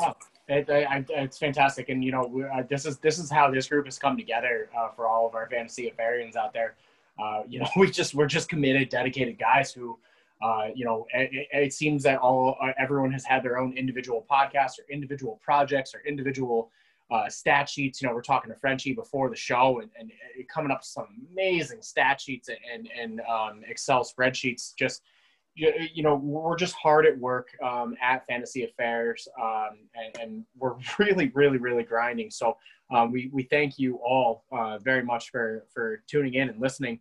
Um, and checking out the website and listening. Uh, give uh, Madman and Maddie Daddy a listen and check out some of the stuff that um, Chris uh, Lemoulier is offering on Twitter because it's Do it. very valuable stuff. So, Do it. I got a lot. I got a lot to give. I got a lot of intake. You always want to get more information, and the three of them give you something quality. So Absolutely. Do it. Um, and we, we build off of each other uh, as our own little community, and we listen to you guys. Uh, we listen to our fellow experts. We listen to uh, the community on Twitter. Please reach out to us at FF Affair. Um, reach out to us. Uh, ask us your questions, and we'll get back to you for sure. Um, Maddie Daddy, moving to you. Uh, talk to me about some quid pro quo. Uh, yeah, it's been a process, but I'm just kind of trying to deepen my bench, but at the same time, you know, not just have two stud RBs or not just be three deep at receiver. So I've just been trying to work on my comfort level with my third RB. I started off with Dobbins, went to Gurley, and ended on Mixon. Um, that helped me for the fact that I had wide receiver depth. And I was, before this or going into this week, I had Terry on my bench, Terry McLaurin, which is a nice problem to have, having, you know, Diggs, Godwin, A Rob, guys like that. But my plan was to down to give away a good receiver to get a stud RB, at least in the dynasty format, full PPR. Somebody who had a locked in workload was kind of underperforming. So Dobbins kind of scared me because I don't know what his future is. Gurley scared me because I don't know what his future is. Mixon doesn't scare me.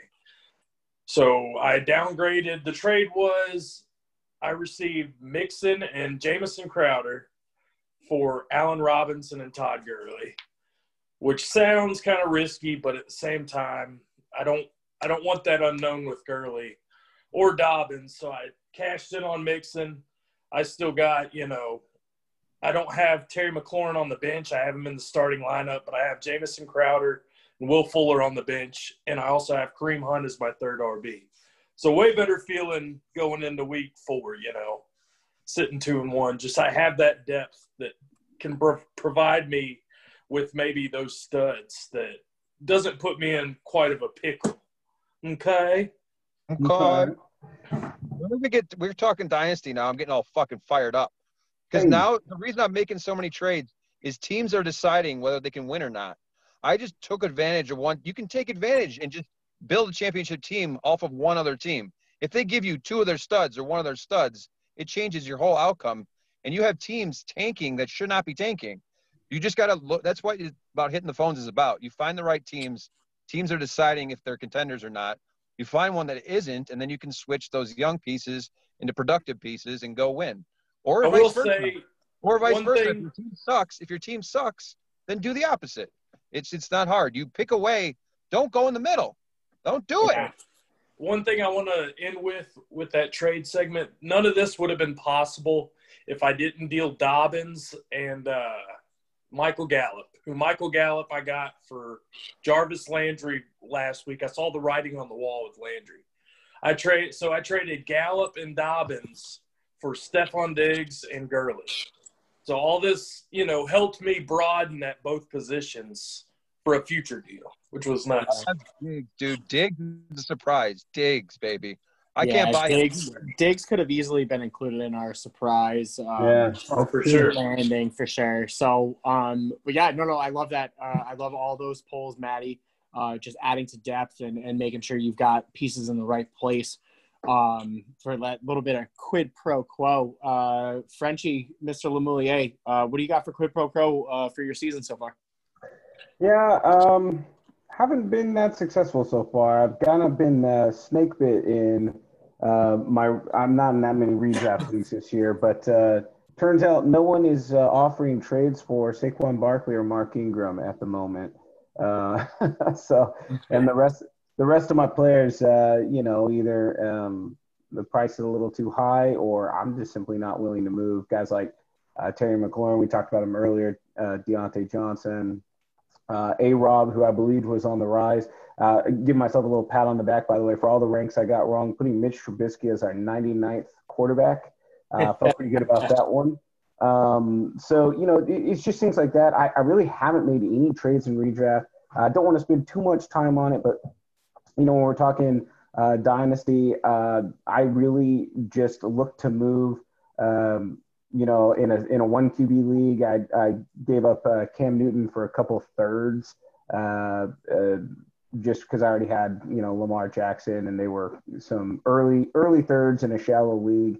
Um, feels like it'll be fine. You know, honestly, I you know there's guys like Gabriel Davis and Darnell Mooney and stuff on the waiver wire. It's not like I can't um, turn some action out of uh, that empty roster spot. I was able to pick up, you know, Logan Thomas, uh, Myles Gaskins. I flipped um, Myles Gaskin and Shepard in another league, uh, Sterling Shepard for Diontae Johnson. So I felt like that was a pretty big win. But then, uh, you know, of course, Myles Gaskin is doing pretty good right now. So I don't know that might I might have uh, shot the bullet a little too early on that one, but. Um, that's just a couple of them that I've uh, pulled off. I did another one. Um, I kind I kind of got a um, uh, a whiff, uh, if you would say, on Twitter about a potential soft tissue injury in camp for um, Chris Godwin. Uh, already owned very few shares just because you know most people kind of were holding him no matter what. Um, and so I had a, a super flex league where I was able to trade uh, uh, Chris Godwin and I think it was uh, uh, Jacoby Brissett or something, um, and picked up uh, uh, Gardner Minshew and a first round draft pick, uh, Brian Hill and Todd Gurley. So uh, felt like that was pretty fantastic of a flip. And then, sure enough, the soft tissue injury appears to be correct. He's been battling um, hamstring and a knee and an ankle and uh, I'm not saying he's going to be trash, but uh, I'll take the equity this year and see what I can flip while he's in on the min for the rest of the season. So Yeah, that um, you know, and, and that Gardner Minshew love, man. You know, you gotta you gotta relate into that. And anytime you can pull first uh, for a team that, you know, Madman, I, I want to go right back to what you just said. It- just do not be in the middle in Dynasty. It is the worst place to be. You're either rebuilding, reloading, or you're going for the chip. So yeah, commit, commit to one of them and get it on. Um, you know, I, I I'm gonna hop in on this quid pro quo quickly I can, because real quick, go ahead. I want I want you to have a shot, but I, I did want to say to to Berkey's point, um, you know, about being 0 and 3. Uh, I just caution, you know, judgment. Use your best judgment, and I'll give you an example. So that Superflex team where I made that flip, I am loaded. I've got Sanders, I've got Aaron Jones, Allen Robinson, Kyler Murray, Mark Andrews. Uh, I mean, I could go through the rest of my uh, roster, uh, but I'm loaded. I truly am. My team is 0 and 3. I have faced the highest or second highest scorer three weeks in a row, and I sit as fourth highest scorer on the league, uh, despite seeing uh, first most points against. And so you need to be the one that does that uh, to your team. You know, it, for all the advice we can give anybody, at the end of the day, you know your league, you know your team. You need to be honest with yourself. If you are absolutely destroying points and you're just getting bit by bad luck, don't abandon ship. Hold fast hope and really look at your team. Do I have what it takes? You know, Miles Sanders missed a week for me, and I'm still fourth in scoring points. Um, Sterling Shepard got injured, and I think he's higher than his ranking. Allen Robinson had Mitch Trubisky for two and a half games. You know, these these are the examples where not only is my team competing, but there's already built in room for growth. I don't need to blow anything up. And so I just want to urge anyone that's made it this far in the podcast, do that analysis yourself of your own team. If you find your, yourself, you know, 11th or 12th in a 12 team league in scoring and you're 3 and 0, it, the opposite is true. You're not safe. You need to start looking now about making changes while you can. So right. that would be my advice. It's, it's, such a good, uh, such a good point that you make there, uh, Chris. Look in the mirror. Look at your team. Look at your scoring. Look if you've been bitten by the snake and you've just gotten, you know, you've faced the highest scorer of the week and just come up short. Evaluate your team in that sense. Don't just look at your 0 3, but like Chris said, if you're 0 3 and you're one of the top, the lowest three scoring teams, you need to make moves. Um, and in Dynasty, that means start selling away your valuable pieces to uh, contenders and, and gaining those picks or gaining those young guys you really like. Um, so really take a true evaluation. It's super, super important. Um, and, and Chris, thank you for that because that's, that's such a good uh, point to make. Yeah, um, sure. And I want to uh, close out the quid pro quo segment a little bit of my own boasting here uh, because I uh, have pulled out the king, uh, the king trades, and I've gone with uh, you know uh, the old king of the reach or the madman. But I'm going to pull out the.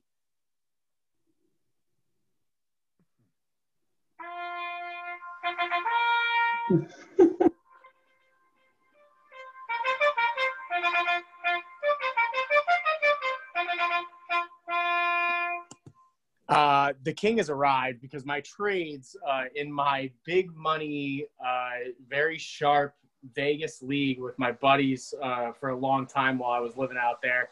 Uh, this league's been running for 15 years. It's my uh, biggest expense league, full PPR. It's a keeper league. And I started off with a massive handicap this year. I sold out for the chip last year. I ended up not having a first round or a fourth round pick again redraft keeper league uh, i just i drafted my team with michael thomas uh, dj moore tyler boyd kareem hunt j.k dobbins matt breida and bryce love uh, josh allen in the 10th round uh, joe burrow at the end blake jarwin uh, and anthony miller so absolutely disgusting and i was able to add uh, mike davis on waivers for 40% uh, I added Alshon in the same week for free.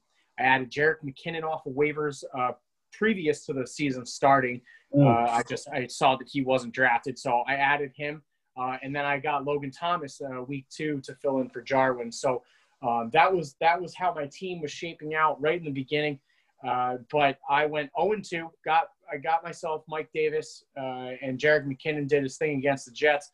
Uh, so as of this week standing, I traded away Kareem Hunt, Mike Davis, and Alshon Jeffery for Joe Mixon and Mark Ingram. Jesus that, Christ. That right there was offered to me. That was brought to me, and I immediately texted you guys. You guys know I was talking to you last night when when I got offered this, and I almost got greedy, and I almost tried to reach for a little bit more. But Jesus, then fuck you. fuck you. and, and then and then you guys you you guys you, you just made it so clear that you know Joe Mixon is going to do what he did last year. This this it's just I cannot wait to see the the optimum Joe Mixon performances from that from him and that team and that system. When Joe Burrow gets better, that offensive line is going to gel. And being the J.K. Dobbins owner, it's just comforting owning Mark Ingram, knowing that if if anything happens to either or just a change in system happens, I've got the running back for the Ravens. Um, and then also to top onto that, so my team just got that uh, starting that little kick jump, and I'm I'm pumped about the Mixon and Ingram ad for literally 45 40 dollars in Fab, free Fab in Alshon, and a fifth round pick in Kareem Hunt. I got Joe Mixon and Mark Ingram. Uh, but then again, I came back at it in the same team.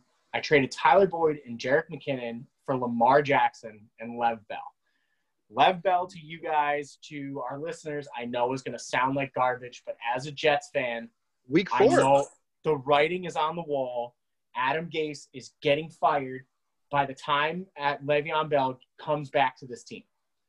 And when he does, whatever coach, interim coach that takes over is going to realize what weapons he has and what and how to use them. And with an offensive line that has been that is so much improved from last year, if we get a healthy Le'Veon Bell, there is absolutely zero reason that that guy cannot finish as the RB 13 through 18 and that is just absolutely so valuable. Um, tacking on to Lamar Jackson for me. So now I own Lamar Jackson and Josh Allen. Um, I I'm gonna offer one up. You know, you guys you guys have kind of put me on a little bit of tilt talking about Josh Allen ended up as the quarterback two possibly, and maybe selling Lamar Jackson instead. But I'm more of the narrative that Jackson uh, will will get back to himself a little bit more towards his median and Josh Allen will regress towards the rest of the median. So um, I, I'm going to look to sell one of those two guys. Uh, if the offer is phenomenal for Jackson, then I will. But uh, I'm looking to sell Allen. Um, and bringing up this point of selling guys that you get on the waiver wires that you pick up that spike on their weeks, like Mike Davis just did. He's clearly a rental. Uh, guys like um, Jerick McKinnon. I know Madman. You talked to me. You sold four shares of Jerick McKinnon in the past two weeks. Uh, you, you know the, the iron is hot, so we sell them at their peak value. Use your waiver wires to your advantage to gain those stud guys that I will think- solidify your starting rosters. Everything that we're talking about here, after that story you just said too, I've been doing it since I've been playing. I've been playing 15 years, and my instincts told me from the beginning. There, you get two types of fab spenders, and when it comes to, for most people, they played the uh, the waiver wire, the the order. You play the order, like the worst team gets the next pick, or your priority. That's the word I'm looking for. You play the priority. If you're playing fab, which is, is most leagues now, and if you're not, you should be.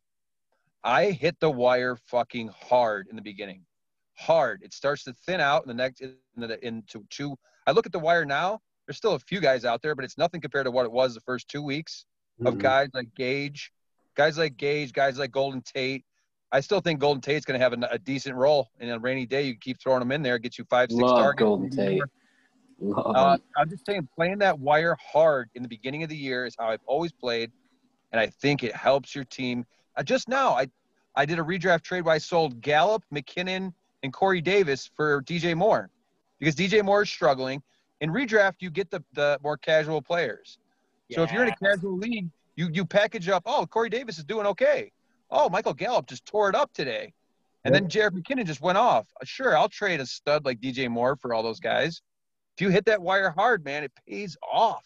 and you you know super con is uh, just like um, as chris was saying earlier evaluate your own team but evaluate the league's teams evaluate your league's teams and look at their records look at their points scored look at where they're lacking um, you know I, i've encountered a league where th- this guy wanted to get rid of lamar jackson because he had nothing else at running back so Mm. i was able to to give away or excuse me, yeah, he had nothing else at uh, wide receiver and running back because of injury.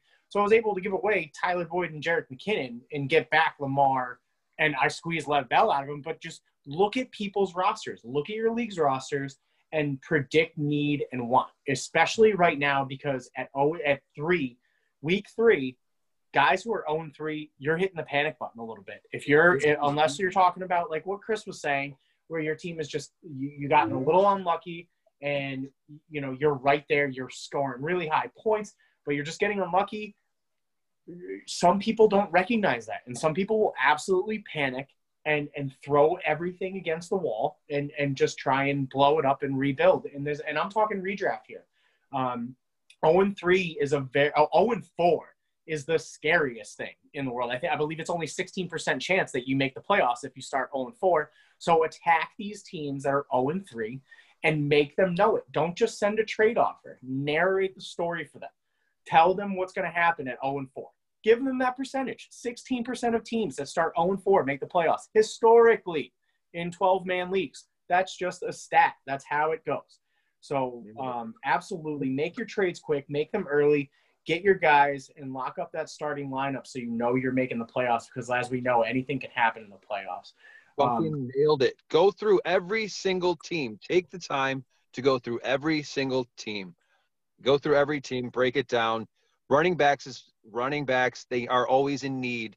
Sell them. Sell them. The, the ones that you don't think are going to last more than a few weeks, sell them. Exactly. Sell those pieces, Exactly. man. Every team has needs. I sold because I had three running backs. I sold D- Kenyon Drake for Kenny Golladay and Keenan Allen. I sold Kenyon Drake for Kenny Golladay and Keenan Allen, two wide receiver borderline ones. Fucking you in a PPR. That's insane. You know, That's insane. and on paper, that's going to look crazy. But what I tell all of my potential trade partners is that I'm not looking for a trade to make out like a bandit. I'm looking for a trade that's going to advance both of our teams. If you lay that out there, because exactly like you just said, Madman, you're going to trade one running back, perceived one running back one, for two wide receivers for a guy who doesn't need any more wide receivers on his bench to make difficult decisions on who to start that week. You're gonna Right. you're gonna take that pressure off of him He has no running back. taking away those options and giving him a running back that he so desperately needs. Yep. Diagnose that team. Put those love it. shoes on. You got to put those shoes on and dance in those shoes. Dance in the shoes. Put them all Um, on. Get 'em- like you said too. Message them. Get them on the horn. Message people. It's hard when they don't. Just send good offers. Then I guess. Yeah, right. it, and that's that, that comes with the with the complications of, of knowing everyone in your league. But you know, the biggest thing you can manipulate is not even manipulate. The biggest thing you can point out is a team that's struggling and a team that will not make the playoffs in redraft leagues and dynasty. Because like we just talked about, there's no worse place to be than in the middle. So if you're not going to make the playoffs, you might as well be at the very bottom. Um, so Hey, last thing. I swear to God. I swear to God. I swear to God. I just want to apologize. I want to apologize to all of you. We're talking about trading, and I just can't stop talking about trading because it's literally all I do. you get all one was last doing- one. That's it. One this whole last one. time, this whole time, I was thinking about who I was going to trade next. And during this whole podcast, I already got a list of guys I'm going to go shop. And that's why I, I apologize for stepping on your guys' toes and jumping in so much. But this is Nah, truly my passion. This is something I could talk about until I die on the die on the die. The, the, the, the, What's I'll be that? quiet. I'll be quiet now. Let's continue the show. It's okay. I'm actually a Russian ballerina. I have no toes. Those are little moves. So it's all good. Get in here. Um, yeah. So again, seriously, Madman is the Madman for a reason, and Madman trades like a madman. So uh, check out his individual pod um, at Dynasty Madman, and and really, it, I guarantee you that he's traded enough players that you've had a share or have a share of one of them, so you can see where he Okay. values them and what he's trading for. So go give him a check out, give him a listen. Um, we're running out of time here, so we're gonna uh, come up with some quick closing uh, goodbye kiss questions uh, for week four. I want to go just strictly week four coming up this week. Uh, you guys, I'm gonna give you two guys. You give me who's the start over the other. Uh, so right off the bat, we're gonna go right to Maddie Daddy. Maddie Daddy, you going Rex Burkhead or Devonta Freeman week four? Let's go Devonta Freeman, Bob. Chris, What, what are my options? I'm sorry, I missed it. Rex Burkhead or Devonta Freeman week four? Oh, gross. Uh, oh, God. Uh, give me Rex. Uh, Madman. Emph- emphatically, Rex Burkhead. He's gonna fucking score eight touchdowns again. Burkhead. Yeah. Uh, go ahead there, uh, DJ Berkelish. Did we, lose, did we lose Eric? we lost Burke. All right, Burke's Burke's on mute. You so did, we're and I'm sorry. I've been talking to you the whole time. It's annoying. I'm Oh, there going we Freeman. go. I'm gonna go Freeman. All right, so uh, a little bit of a mix there. Uh, hop back in, Matty Daddy, Kareem Hunt or Nick Chubb, week four.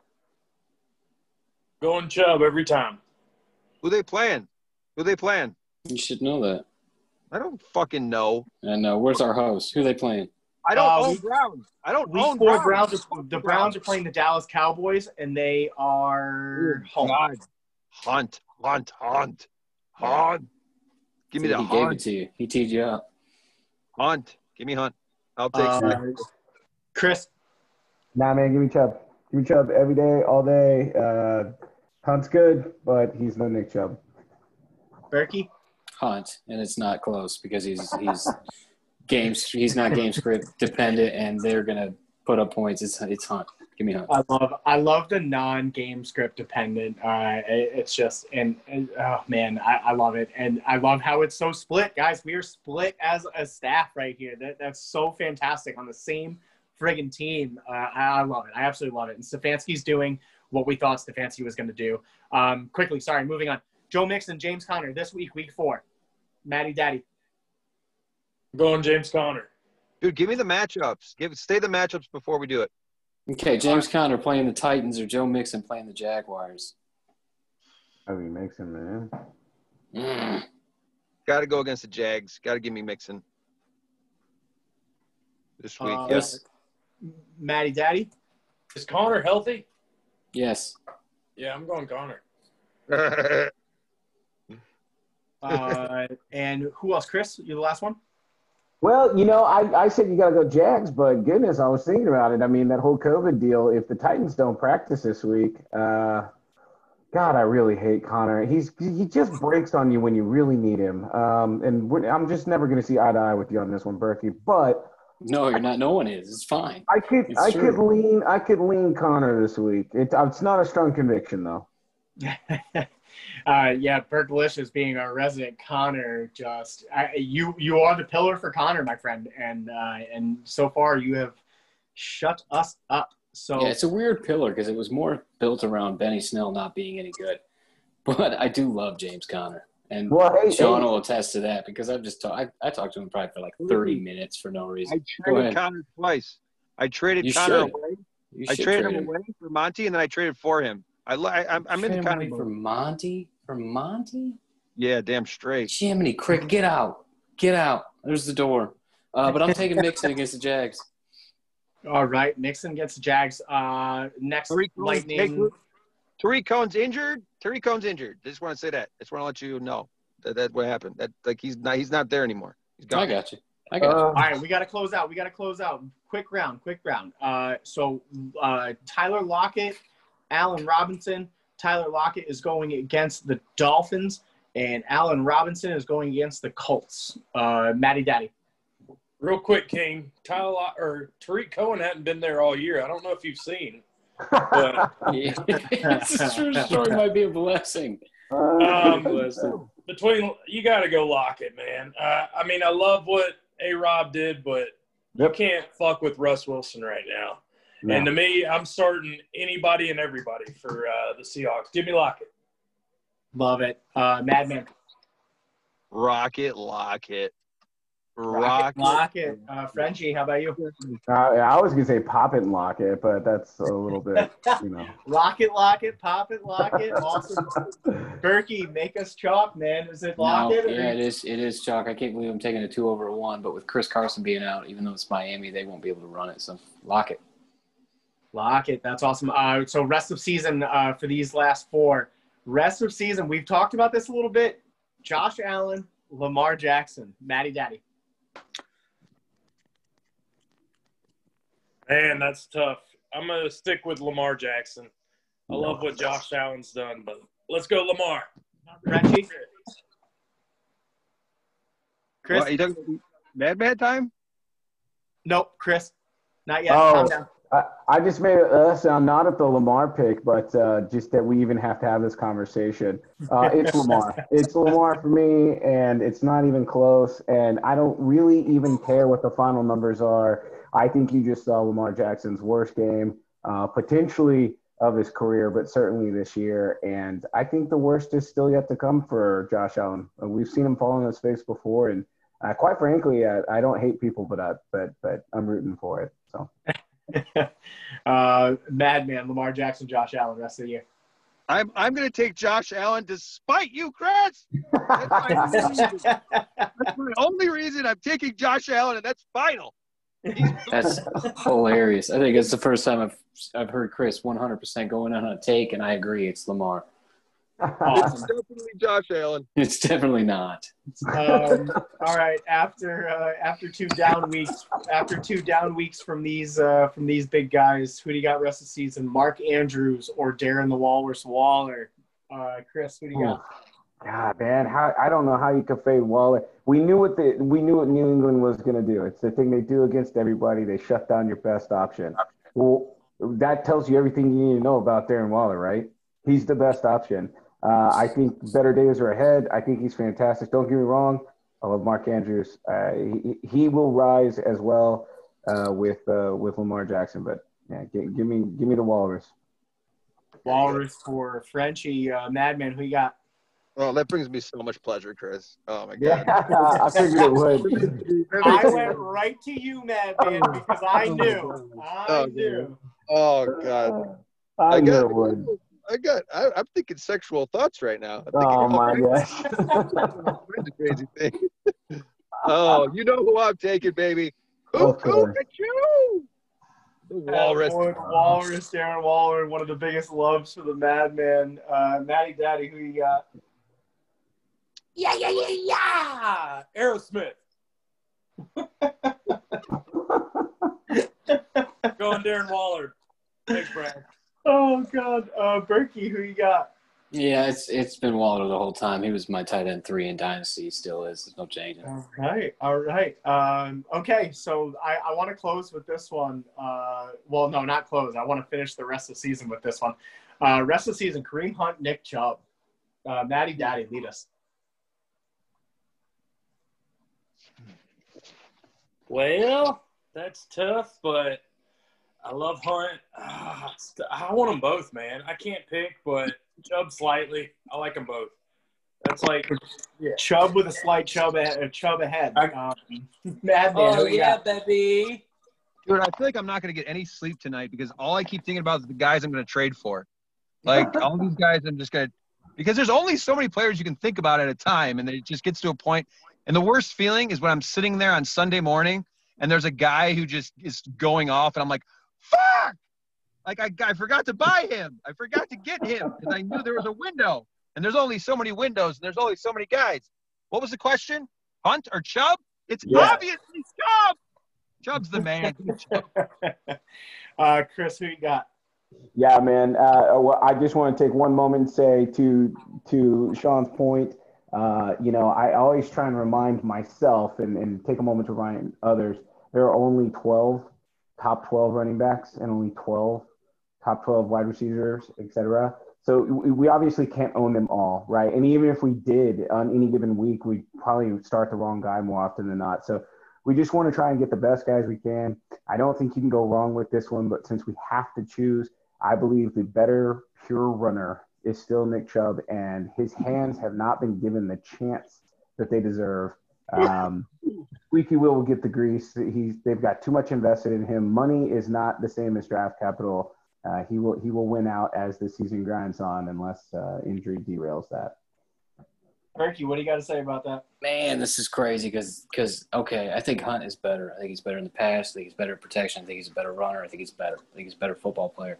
He got a contract. I think that they use that contract as leverage to trade because now he's not getting traded away for assets. And then you have to sign him. He's cheap, and I'm taking Chubb because I think Stef- Stefanski is going to feed him. And like Chris said, his hands are good. It's kind of like Mixon. It's a little infuriating that you keep taking him off the field. Uh, but I'm going. I'm going Chubb. I think he turns out better than Hunt this year. I love it. Um, that's that's uh, great takes, and and it's just so f- fascinating that that we're we're a little split here uh, on the same team, and and that's exactly what we believe for Stefanski to bring. So. Uh, the last call I want from all of you after uh, our Monday night performance from Pat Mahomes and the Chiefs, Super Bowl pick winner, Chiefs or the field? I'm starting you off, Frenchie. Who you got? Who who else could it be? I mean, we're one stupid ass Dee Ford away from back to back Super Bowls already. Why would you doubt the Kansas City Chiefs at this point? They went on the road against uh, dare I say, what everyone thought was the best team in the league, and what, how'd that go? Uh, it's just ridiculous. Uh, Patrick Mahomes got disrespected on the top 100 list in the offseason. They returned literally everybody that matters and upgraded the running back position. Let's talk about Sneed, the rookie corner, who's just picking them off left and right every week. It's, I mean, if if a team's going to beat this team, they're going to beat them off of luck or injury. It's not going to happen off of skill. Super Bowl Chiefs. Go ahead with your bad takes. Madman, what's your bad take? Chiefs on the field. Dude, I can't ever go against the Chiefs. We should have we should have changed the question. This question is dumb. I think this question is dumb because I think the Chiefs are so fucking good that it has to be the Chiefs. So we should have the question should be who has the best chance of beating the Chiefs? I think we should reframe that. It would make it more interesting and more fun. No, because that's way di- more difficult. This is this is the best. So you're the Chiefs. Obviously, We got two the Chiefs. Runner up, Two Chiefs. Seahawks, dude. Russ, Bur- Russ. Burkle, Burkalicious, what do you got? I'll take the field. I'll take the field. Good luck, Chris. Let's see a back to back. There you All I'll take the field. Do you, do you, uh, Berkey, do you have anyone in mind? Like, throw us out one one possible. One? No, it's seven of them because it's going to take seven to break them down. It's going to take. It's going to take one of them. One of them's such got to get lucky. point. One of them's going. to They're going to have to have a bad injury. You got a rookie running back. Kelce isn't young. Tyreek's kind of fragile with his with his hamstring. All of this is fake, though. The Chiefs are the clear favorite, but I will take the field in just about any bet because a lot can happen in the NFL season. So if anything happens to the Chiefs, I profit. I'm going field. I love it. Uh, Matty Daddy, finish this up. Pow, pow, pow, yo, yo, yo. How about them Cowboys? Uh, nah, man, uh, it's a joke. Uh, Seahawks look pretty good. They do. Yeah. Count them out. Yep. But uh, yeah, I mean, it's hard to bet against the Chiefs, but yeah, Seahawks in the NFC, they look pretty fucking tough with Russ. But we'll Yeah, see. yeah. We got the Yeah, Bills too. Don't count them out. Well, I you know, with, with Russell Wilson on pace for 67 touchdowns this season, yeah, I'd say they Uh, look okay. They look okay, but be- they're apparently would- not the favorite. Crazy be, shit. uh, You know, crazy. and we we as NFL fans and fantasy fans, even though the Super Bowl doesn't really have any uh, any uh, determination on our fantasy finishes, eh, eh, we just we would love to see that, and it, it's a very possible outcome for the Seahawks against the Chiefs. Uh, that would be a phenomenal game, and uh, that that you know Chiefs versus the Field's a, a great question because it just after that performance on Monday night, how wow, just wow. Yeah. I mean, Can I give one reason why the Seahawks can win? Go Chiefs Chiefs ahead. defense isn't great, and Russell Wilson's the man. Okay, let's just get over the two offenses. When you look at who's going to stop who, you got Adams as a safety, and you got Wagner as a linebacker. And if anybody's going to take Kelce away, it's one of those two. And if you have both of them, you can neutralize the tight end, which is why they have it because of Kittle. So they're going to be acclimated to it. And if they can get in, they can take out Kelce. You take out Kelce, you take out the heartbeat, you put the offense on a bunch of randos and Tyreek kills. You put the other safety over the top, and then you try and and force the weight. You try and force the ball into Clyde Edwards Helaire's hands, and you just pop him as hard as you can. You sit on him, you go deep, you get cheap, and then you let Russell Wilson cook. And if he throws Or- five, six touchdowns, here we go. Or, or Or Pat Mahomes that suits up. Or Pat Mahomes suits up and it's over. I'm just No, saying if there's a team that can take Mecole away Hardman. their weapons. It'll be Mecole Mecole Hardman. Hardman. Oh, It'll be let's see. fucking Terry Watkins. It'll be see. Demarcus Robinson. It doesn't matter. See, It that's my doesn't point. Is if, if the only team that can take away the stars and force it into Hardman and Robinson and Clyde's hands is the Seahawks, right? and I don't no, trust the three of them to win a Super Bowl. I don't trust them to win a Super Bowl. Come on, man, Hardman. Hey, Awesome. You're the love it. biggest I'm- Hardman hater ever. Damn, No. I am. I totally am. But are. that doesn't matter. It doesn't Oh. matter. That doesn't Yeah. mean No, I'm you can just, take I'm away everybody at DeMarcus advocate over. If anybody's gonna beat them, I'll take the field though for sure. But I love the Seahawks, Matt. That's that's great because they Hey, take wait- away the tight end, and they take away the top. hold up. Were y'all talking Mecole Mecole Hardman? Yeah, he is. Berkey King, my boy. Oh, awesome. Uh, I love the takes, guys. Uh, fantastic. Uh, hit them with the socials. Go ahead, Chris. Why don't you start, start them off? Yeah, you can find me at this time around on Twitter. Uh, mostly retweet things I find interesting, but yeah, like let's have a discussion. Call me out where uh, where I'm wrong. I mean, the end of the end of the day, I just want to get better, and uh, I'm not gonna keep. I'm not gonna stop just because I made one bad take. You know. Absolutely, because if you make uh, only one bad take a year, someone will find you on Twitter and call you out for it. Of course. Come at me. Uh, so it's it's a, a very unforgiving position in the social media world of, of uh, fantasy football on Twitter. Uh, Matty Daddy, uh, hit him with the socials. Uh, real quick before we get started, Brian, or get Oh, go ahead. Uh, welcome to the team, Brian Craighead, the Hammer. He's uh, joining us from the Twitter world, Nashville, Tennessee, Vandy grad. Going to be writing articles for, for us, giving us a little insight. Welcome to the team, Brian. We're glad to have you. Uh, you can find you can find uh, Matty Daddy at Matty Daddy twenty six fifty two. Thank you guys. Love the team. Love the crew. Let's get it. Madman, we know that you will uh, you will find those who need to be found, but send us send us out. Send send Yep. yourself Let me tell you. Let me tell you why. Let me tell you. This is a perfect time to tell you. I haven't told you why I'm not on Twitter. I'm on Twitter. I'm there, and sometimes I make fun of the pod fodder, but that's about it. Actually, no, I think I only did that one time. But I am much more about cold hard cash than I am about hot takes. Hot takes takes are fun. Takes are fun. Yeah, yeah. Let's have takes. But I'm about building teams. That's what I'm about. I'm about podcasts to help me learn how to build. I'm not about guys sitting there telling me who's hot, who's not. I'll figure out that my goddamn self. And I don't want I don't I don't want to sit there and argue with you about who's good, who's not. I want to trade. I want to fucking get down to business. That's why I'm not on Twitter. You can suck my goddamn cock. All right, love you guys. It's been fun. I wish we could talk all night. It's been a blast. Oh, Until boy. next time. Well, Berkelicious, what are your socials? That seems a little personal, man. Uh, you should take me to dinner before you're trying to get my social security number.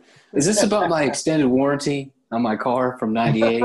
Is that what this is? I That's think I Subaru, baby. to You vote. gotta- Is that what that's Subaru? Is, is this about the extended warranty? That warranty is legit as hell. In 2020, in the COVID year, it's coming into What's play. it for, for a uh, million miles or if it breaks down, whichever happens first?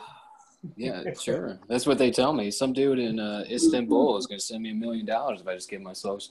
I'm Eric Burkholder six on Twitter. Uh, hit me up, start sits, trades, whatever. Regular bullshit's always good. And don't forget about that website because that's where you can find us all. So you don't have to write it down. I'm a pen and paper guy, but if you don't want to sit here and write down what we say, go look at it at the website. You'll find all the links. Yeah, absolutely. So fantasy, uh, our fantasy affarians. Thank you guys so much for listening. That website is www.ffaffair.com. Uh, working really hard. Want to shout out to all of our staff members at Fantasy Affair. Uh, just grinding when we can and getting stuff happening. And again, a huge welcome and thank you to Brian for joining the squad. Uh, you know, hit us up on Twitter. Uh, we found Brian on Twitter. Brian found us on Twitter and, and presented some articles. And, and, and, you know, we just, we love people with a knack for the game um, that are family oriented uh, as, as this league and this company um, has come to be. Uh, you know, we love our, our, um, our significant other leagues, our spousal leagues, and, and our fa- fa- family fantasy football. Uh, so once again, guys, uh, I'm Brian Manganero. It's been a pleasure being your host. Uh, Fantasy Affair uh, Football Podcast out for now. We will see you guys next week. Cheers, boys. Cheers. Peace.